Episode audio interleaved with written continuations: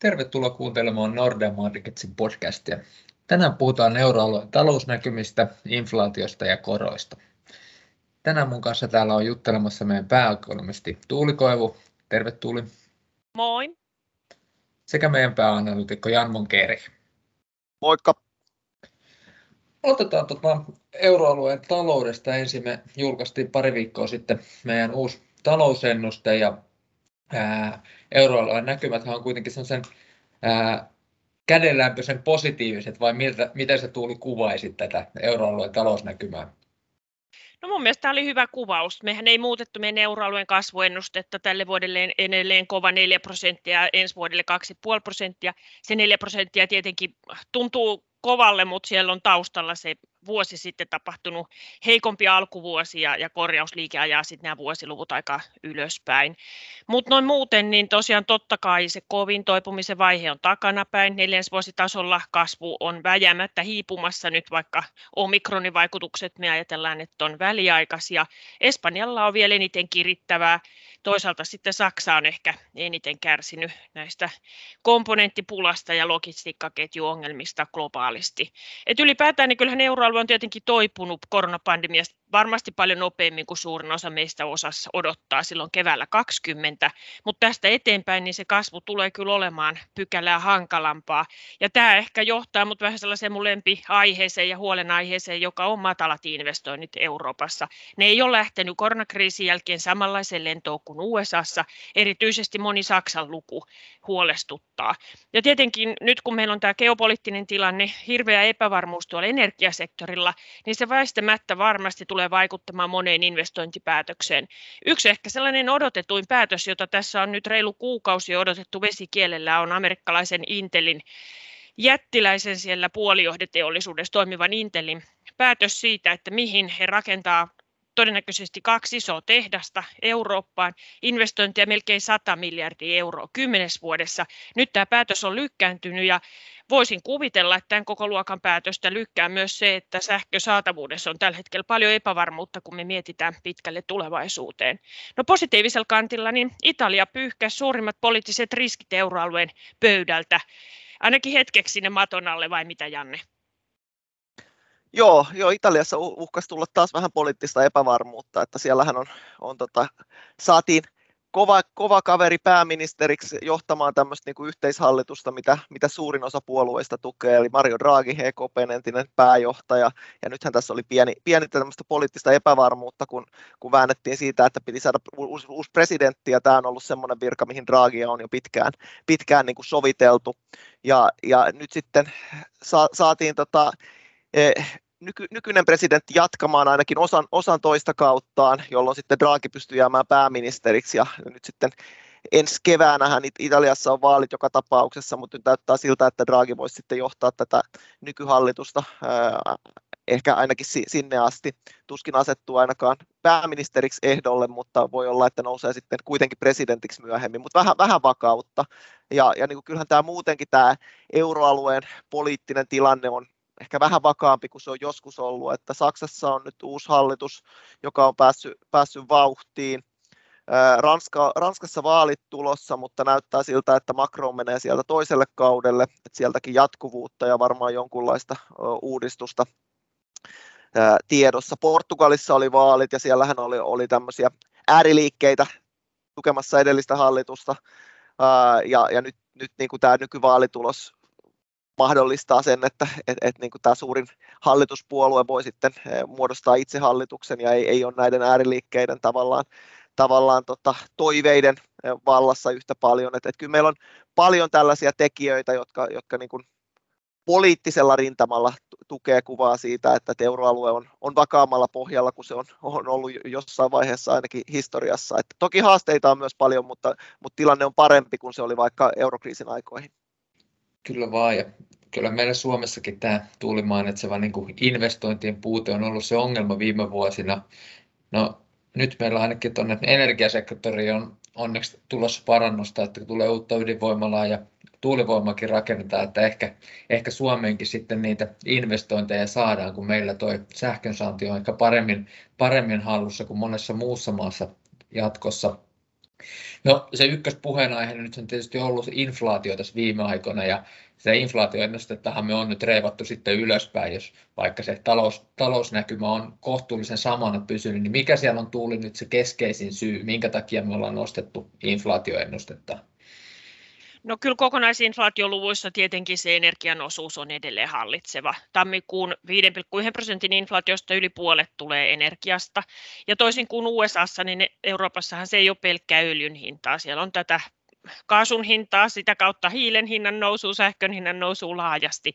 Ja, ja tota, se energian hintakomponentti vaan näyttää nousevan ylöspäin ja kulma kerroin pysyy samana, joka tarkoittaa sitä, että viime kuukausinakin inflaatio on, on tullut lisää ja, ja se ei häivy sieltä ihan yhtä nopeasti näillä näkymin kuin, kuin USA-inflaatioluvuista. Toki energiasektori, niin kuin aluksi totesin, liittyy valtavasti epävarmuutta. Jos tämä poliittinen puoli ratkeaa, niin voihan olla, että koetaan hyvinkin nopeasti romahdus sähkön ja energian hinnassa laajemmin, ja, ja se voi heijastua sitten jopa negatiivisina lukuna jossain vaiheessa tuossa vuoden viiveellä sitten sinne inflaatiolukuihin. No se pohjainflaatio on tietenkin se, johon me enemmän paukkuja laitetaan ja sen miettimiseen, ja, ja siitäkin me nostettiin tosiaan nyt pysyvästi tälle ensi vuodelle sinne EKPn tavoitteen vähän yläpuolelle, eli reilu kahteen prosenttiin. Ja siellä kyllä varmaan kaksi päädriveria mä sanoisin.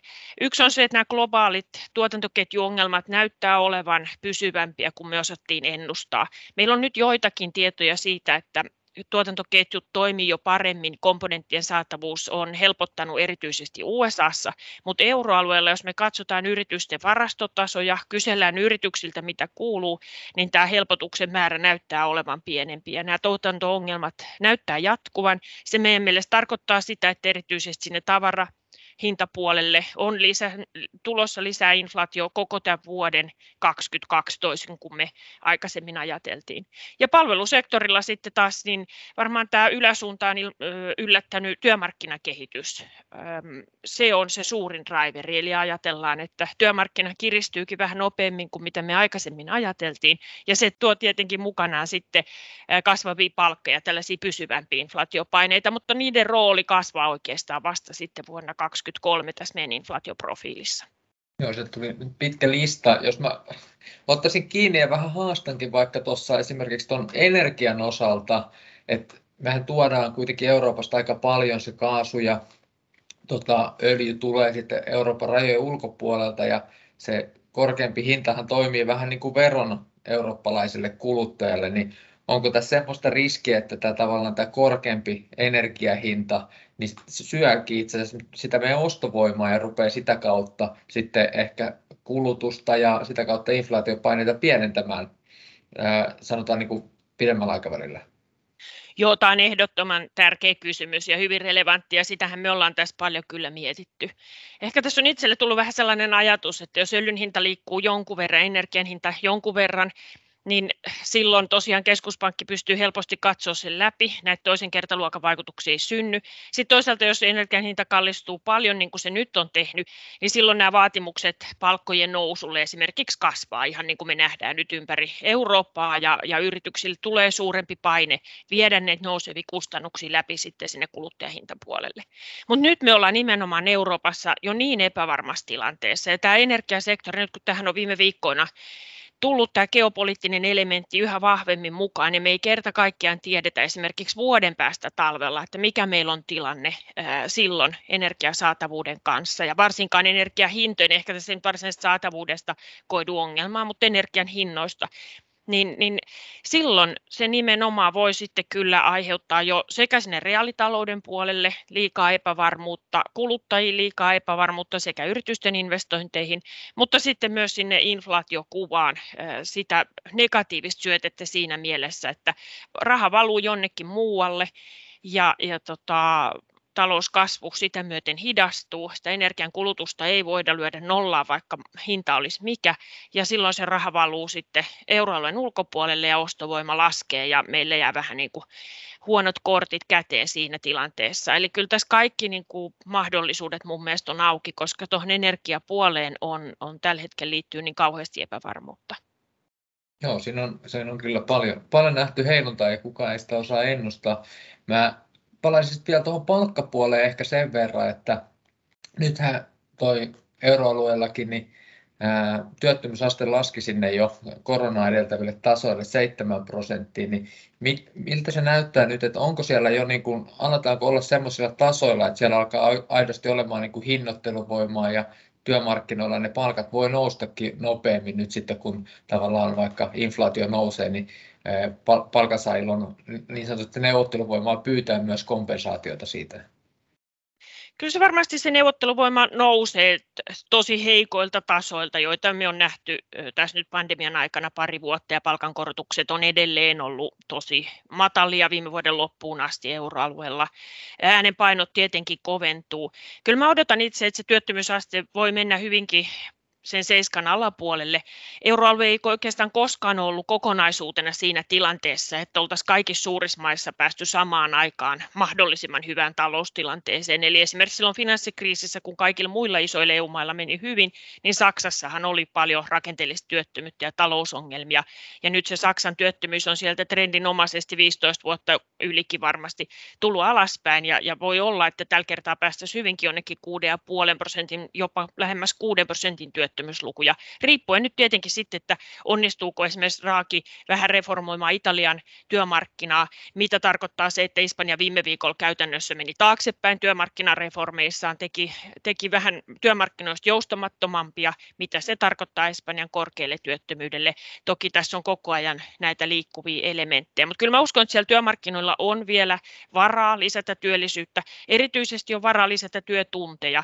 Jonkun verran tehdään vielä lyhennettyä työviikkoa ympäri Eurooppaa, ei tietenkään siinä määrin kuin pahimmassa pandemiatilanteessa, mutta missään nimessä työmarkkina ei ole sillä lailla ylikuumentunut kuin USAssa. Äänenpainot toki, nyt kun hinnat nousee, kustannukset kuluttajilla nousee, niin on sen puolesta, että palkkaa pitää saada lisää.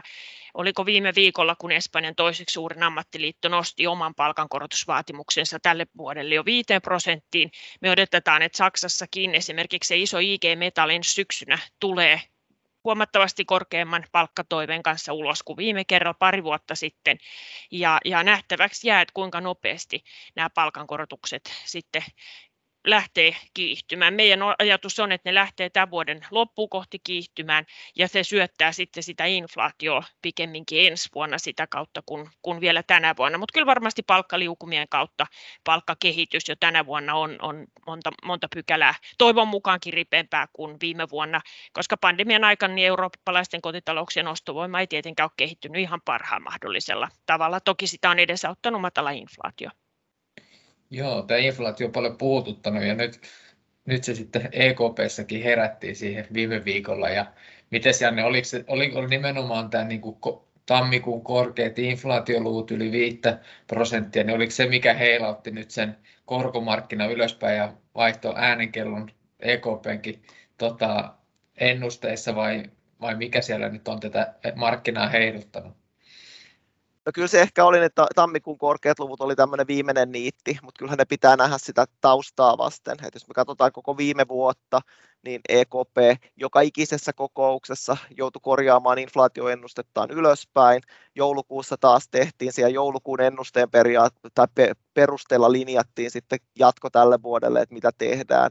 Ja nyt sitten taas, taas niin kuin näiden, siinä tuli pari inflaatiolukua sen, sen jälkeen ja sitten niiden jälkeen niin kuin näytti jo, että se joulukuun ennuste oli täysin vanhentunut, että se oli EKPlle jo alkoi olla tämmöinen vähän niin kuin uskottavuusongelma niiden ennusteiden suhteen, että ei pelkästään tämä niin kuin viimeinen, viimeinen julkaisu, mutta kun on ollut koko vuoden ollut oikeastaan sellaista, että, että aliarvioitiin sitä, ja sitten vielä nyt oikeastaan se suuntakin meni pieleen, että, että ajateltiin, että inflaatio jo saavuttaa ne huippunsa, ja sitten kuitenkin mentiin vielä, vielä niin kuin ylöspäin.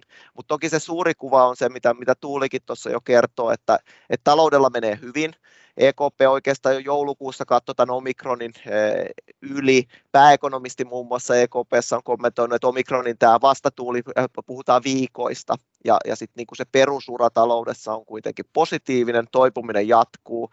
Toi työmarkkinatilanne saa aika paljon painoarvoa. Se, että, että työttömyysaste on nyt, niin kuin Tuuli sanoi, niin ennätys matalalla sitten EKPlla oli tämmöinen oma kysely yrityksille, missä kysyttiin palkkasuunnitelmia, ja se, se, se ilmeisesti oli yksi tekijä, että siellä yritykset jo indikoi, että palkkojen nousuvauhti olisi, olisi niin kuin kiihtymässä. ää, niin se oli varmasti yksi, yksi tekijä. Kyllä EKP on huomannut näitä samoja asioita, mitä, mitä niin kuin markkinoilla on, on, on nähty, mutta että, että silti heillä ehkä se tavallaan ero nyt, kun tässä mietitään Fediin tai, tai ehkä Englannin keskuspankkiin, niin osa on ehkä markkinoilla vähän ylitulkittu, että EKP ehkä tällä hetkellä ainakin itse näkee, että he on menossa kohti rahapolitiikan normalisointia, kun taas sitten Fed ja Englannin keskuspankki on kiristämässä rahapolitiikkaa. Ja se ero tavallaan tällä erää tulee niin kuin ehkä siitä, että normalisointi on se, että palataan hitaasti sinne, sinne niin kuin tavallaan neutraalimpaan rahapolitiikan viritykseen, kun sitten taas tämmöisessä kiristämissyklissä pitää aktiivisesti kiristää rahapolitiikkaa sen takia, että inflaatio on liian korkea. Joo, eli tavallaan niin kuin nyt sit ylimääräisestä elvytyksestä pikkuhiljaa sitten tota, koitetaan päästä eroon. No, te Janne julkaisitte tuossa alkuviikosta meilläkin nyt EKP-ennusteet sitten, päivitetyt ennusteet näiden uusien tota, inflaatioennusteiden pohjalta ja markkinoidenkin heilahteluiden pohjalta, niin mikä siellä on nyt sitten näkemys, että mikä, jos katsotaan, että milloin ne korot nousee ja oikeastaan sekään ei ole niin hirveän kiinnostavaa vielä, että milloin, mutta että mille tasolle. Että jos ajatellaan nyt vaikka kolme vuotta eteenpäin, että jos, olisi, jos jollain sattuisi olemaan vaikka asuntolainen korontarkistuspäivä vuoden lopussa, niin mitä voisi ajatella, että se olisi niin kuin tämän vuoden lopussa, ensi vuoden lopussa ja sitten kolme vuoden päästä? Joo, no EKPn suurin ongelmahan tällä hetkellä on se, että, että kun heillä on järjestys siinä, miten tätä eh, niin kuin rahapolitiikkaa lähdetään muuttamaan, eli heillä on vielä nettovelkakirjaostot päällä, ja koronnostot voi käytännössä alkaa vasta sitten, kun nettovelkakirjaostot on, on lopetettu. Ja tuon nykyisen uran perusteella niin velkakirjaostot jatkuu jatkuu tuonne vähintään vuoden loppuun asti, niin se on varmaan se ensimmäinen asia, mistä pitää päättää nyt, nyt sitten jo ensi kokouksessa, että nopeutetaan tätä velkakirjaostojen alasajoa, jotta vähintään ostetaan sitten keskuspankille eh, joustavuutta lähteä sitten nostamaan korkoa tarpeen mukaan jo aikaisemmassa vaiheessa. Me itse tosiaan laitettiin meidän ennusteuraan, että, että joulukuussa tänä vuonna alkaisi koronnostot pari ekaa nostoa tulisi vähän nopeammin, jotta päästäisiin nopeasti sieltä negatiivista koroista pois. Eli seuraava olisi sitten jo ensi vuoden maaliskuussa ja sitten sen jälkeen tahti vähän hidastuisi ja meillä on sitten kolmas nosto tuossa ennustehorisontissa vielä ensi vuoden syksyyn. Mutta toki, toki se asuntovelallisia ja, ja monia velallisia totta kai kiinnostaa enemmän, enemmän kuin se EKPn talletuskorko ja ohjauskorko, niin, niin toi markkinakorkojen kehitys, jos nyt katsotaan 12 kuukauden Euriboria, niin sanoisin, että vuoden loppuun mennessä varmaan kivutaan plussan puolelle, selvästi, ei, ei puhuta muutamista korkopisteistä, mutta ollaan, ollaan plussan puolella. Sitten jos katsotaan ensi vuoden loppuun, niin ehkä voi ajatella, että, että ollaan silloin vajaassa prosentissa, ja sitten jos katsotaan vaikka se sinne seuraavan vuoden loppuun tai noin kolme vuotta eteenpäin, niin sitten kyllä mä sit sanoisin, että sitten ollaan jo prosentin päällä ehkä selvemmin, mutta että se prosentti on ehkä se lähin koko luku siinä kuitenkin edelleen. Et hitaasta korkojen noususta puhutaan edelleen, mutta kyllä vähintään kannattaa niin kun henkisesti varautua siihen, että, että jos tähän mennessä on maksettu pelkkä marginaalilainasta, niin kohta pitää maksaa sitä viitekorkoakin. Mutta kyllä mä siihen vielä, vielä niin kuin jatkasin, että tämä on se meidän, meidän näkemyksen mukaan se todennäköinen ura, mutta toki vielä joulukuussa koronnosto täytti huomattavasti kaukaisemmalta, että jos, jos tämä inflaatio jatkaa yllättämistä yläsuuntaan, niin ei puhutakaan enää, että EKP vaan normalisoi, vai että EKPnkin pitää lähteä kiristämään inflaation takia, niin kyllä myös, myös sellaiset skenaariot, missä korot nousee nopeammin, niin kyllä niiden todennäköisyys on myös lisääntynyt. Et, et siinä mielessä ei liikaa kannata tuudittautua siihen, että korot ei voisi nousta nopeammin, mutta kyllä se todennäköisin skenaario meidän mielestä on edelleen se, missä korot nousee hitaasti, mutta nousee kuitenkin. Sinänsä ihan huojentava uutinen, että kun paljon on puhetta korkojen noususta, niin kuitenkin se vauhti on aika, aika maltillinen ainakin, miltä, miltä se tällä hetkellä näyttää. Mutta miten sitten sanoit, että aika paljon siellä on riskejä inflaation suhteen, että voi tulla nopeampi, mutta mitä sitten toiseen suuntaan? Sanoit aluksi, että siellä ruvetaan nyt kiristämään tai vähentämään näitä tota, valtiolainaostoja, niin kestääkö nyt sitten vaikka Italian tai Espanjan julkiset taloudet sitä, että EKP lopettaakin se velkakirjaoston? Onko siellä nähty markkinoilla her- hermostumista sen suhteen, että löytyykö sinne rahoittajia? No makroanalyysin puolella kyllä pitäisi kestää vähintään tämmöisen niin kuin hitaan nousun, mitä, mitä me, me tota ennakoidaan. Toinen kysymys on sitten täysin se, että, että niin kuin hermoileeko markkina tai, tai uskoko sijoittajat, että tämä kestetään niin, että, että rahoitetaan vielä Italiaa ja Espanjaa jatkossa. Mutta kyllä mä sanoisin, että tämä tilanne on huomattavasti erilainen kuin se oli, oli vaikka silloin velkakriisin aikoihin. Et, et toki me tiedetään, että pankkijärjestelmä on ihan, ihan eri tilanteessa. Yksityiset velkatasot ei ole samanlainen ongelma kuin, kun oltiin silloin. Poliittinen epävarmuus, niin kuin käytiin jo läpi, niin, niin on pienempää. Mutta sitten jos katsotaan ihan siitä valtioidenkin velkadynamiikkaa, niin monia tällä hetkellä pelottaa ne korkeat bruttovelkatasot. Mutta sieltä pari asiaa unohtuu. Ensimmäinen on se, että, että korkotasot on poikkeuksellisen matalia. Se korko taakka, vaikka otettaisiin ne korkeammat velkatasot huomioon, niin valtioille on tällä hetkellä historiaan, historiaan katsottuna hyvin, hyvinkin niin kuin matala. Ja se lähtötaso koroilla tosiaan on matala. Ja sitten vielä toinen asia, mikä unohtuu, on, on se, että, että keskuspankkihan omistaa valtaosan nyt sitä, tai ei valtaosan, mutta merkittävän osan velasta. Et jos ajatellaan, että keskuspankki omistaa reilun kolmasosan esimerkiksi Italian velasta, niin se efektiivinen korkotaakka silloin, mitä Italian valtio maksaa, niin on vieläkin pienempi kuin, kuin tämmöiset niin historiaan verrattuna ver, vertailut antaa, että koska se mekaniikka toimii kuitenkin niin, että, että käytännössä kansalliset keskuspankit ostaa niitä oman valtion velkakirjoja, ää, niin, niin käytännössä se tuloutetaan sitten takaisin sinne valtiolle niistä keskuspankin omistamista velkakirjoista se valtion maksama korko. Eli se, se korkotaakka on, on aika maltillinen tällä hetkellä. Keskuspankkihan on näin pyöreästi ostanut, ostanut melkein kaiken siitä uudesta velasta tai sitä vastaavan määrän, mitä tässä koronan aikana esimerkiksi on, on niin kuin tullut. Et siinä mielessä tämmöiset perinteiset velkakestävyys, tai, kestävyys, niin analyysit ei näytä mitenkään mitenkään tosi niin kuin pelottavilta. Ja tämä mun mielestä pitää ottaa huomioon ei sulje pois sitä mahdollisuutta, etteikö markkinoita voisi huolestuttaa, että hei, korot lähtee nousuun ja tilanne muuttuu ja, ja niin kuin Italian korot ampuu ylös, mutta mut tavallaan tämmöisen eh, velka-analyysin perusteella niin, niin se riski ei, ei ainakaan siinä korkoskenaariossa, mitä me nähdään, niin, niin ole mikään, mikään tota, ylitsepääsemätön. Ja kyllähän tässä tietysti niin kuin vähän pidemmällä aikavälillä niin tuo talouskasvun taso ratkaisee monta asiaa näissä velkakestävyysasioissa. Se on ihan yhtä olennainen, kun me mietitään Suomen kestävyysvajetta, miten me sen kanssa pärjätään tai miten Italia pärjää, niin kaikki usein nämä yhtälöt ja miettimistä palaa siihen, että mitä me ajatellaan tulevasta talouskasvusta. Ja siinä valitettavasti tietenkin ekonomistit tuntee itsensä aika pieneksi, koska me ollaan ihan onnettomia ennustamaan sellaista pitkän aikavälin tuottavuuskehitystä. Me voidaan miettiä sitä investointien perusteella, sitä miten laitetaan vaikka tutkimus- ja kehitysmenoihin rahaa, miten me koulutetaan ihmisiä, mutta loppujen lopuksi niin, niin siellä tulee yllätyksiä ylöspäin ja alaspäin, ja tuskin kukaan osaa ennustaa 90-luvun lopulla, että Italian talous käytännössä parinkymmenen vuoteen kasva. Toisaalta kukaan tuskin osaa ennustaa, että Italian talous toipuu näin hyvin koronakriisistä. Eli näitä isoikin yllätyksiä talouskasvuun niin aina tulee ja, ja se on ihan äärimmäisen tärkeää, kun me mietitään näitä velkatasojen niin kuin hoitoja ja velanhoito, hoitokykyä. Mutta valitettavasti niin kenelläkään ei sellaista kristallipalloa osoittaa, että minkälaisia uudistuksia Draghi saa aikaan ja erityisesti sitä, että miten paljon se vaikuttaa ja parantaa mahdollisesti Italian talouskasvun näkymiä ja toisaalta minkälaisia, minkälaisia tuloksia varsinkaan pidemmällä aikavälillä vielä saadaan. Et siinä on niin kuin isoja epävarmuustekijöitä, positiivisia sekä negatiivisia.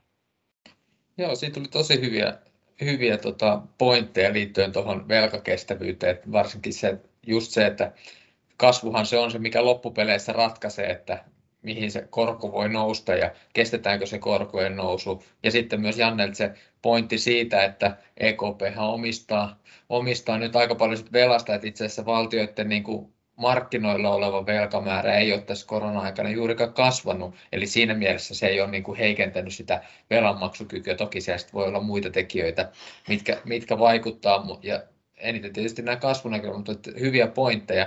Näin oikeastaan voidaankin lopettaa tällä kertaa ja palataan sitten seuraavalla viikolla taas uusilla aiheilla. Kiitoksia. Kiitos, moi moi. Kiitti, moikka.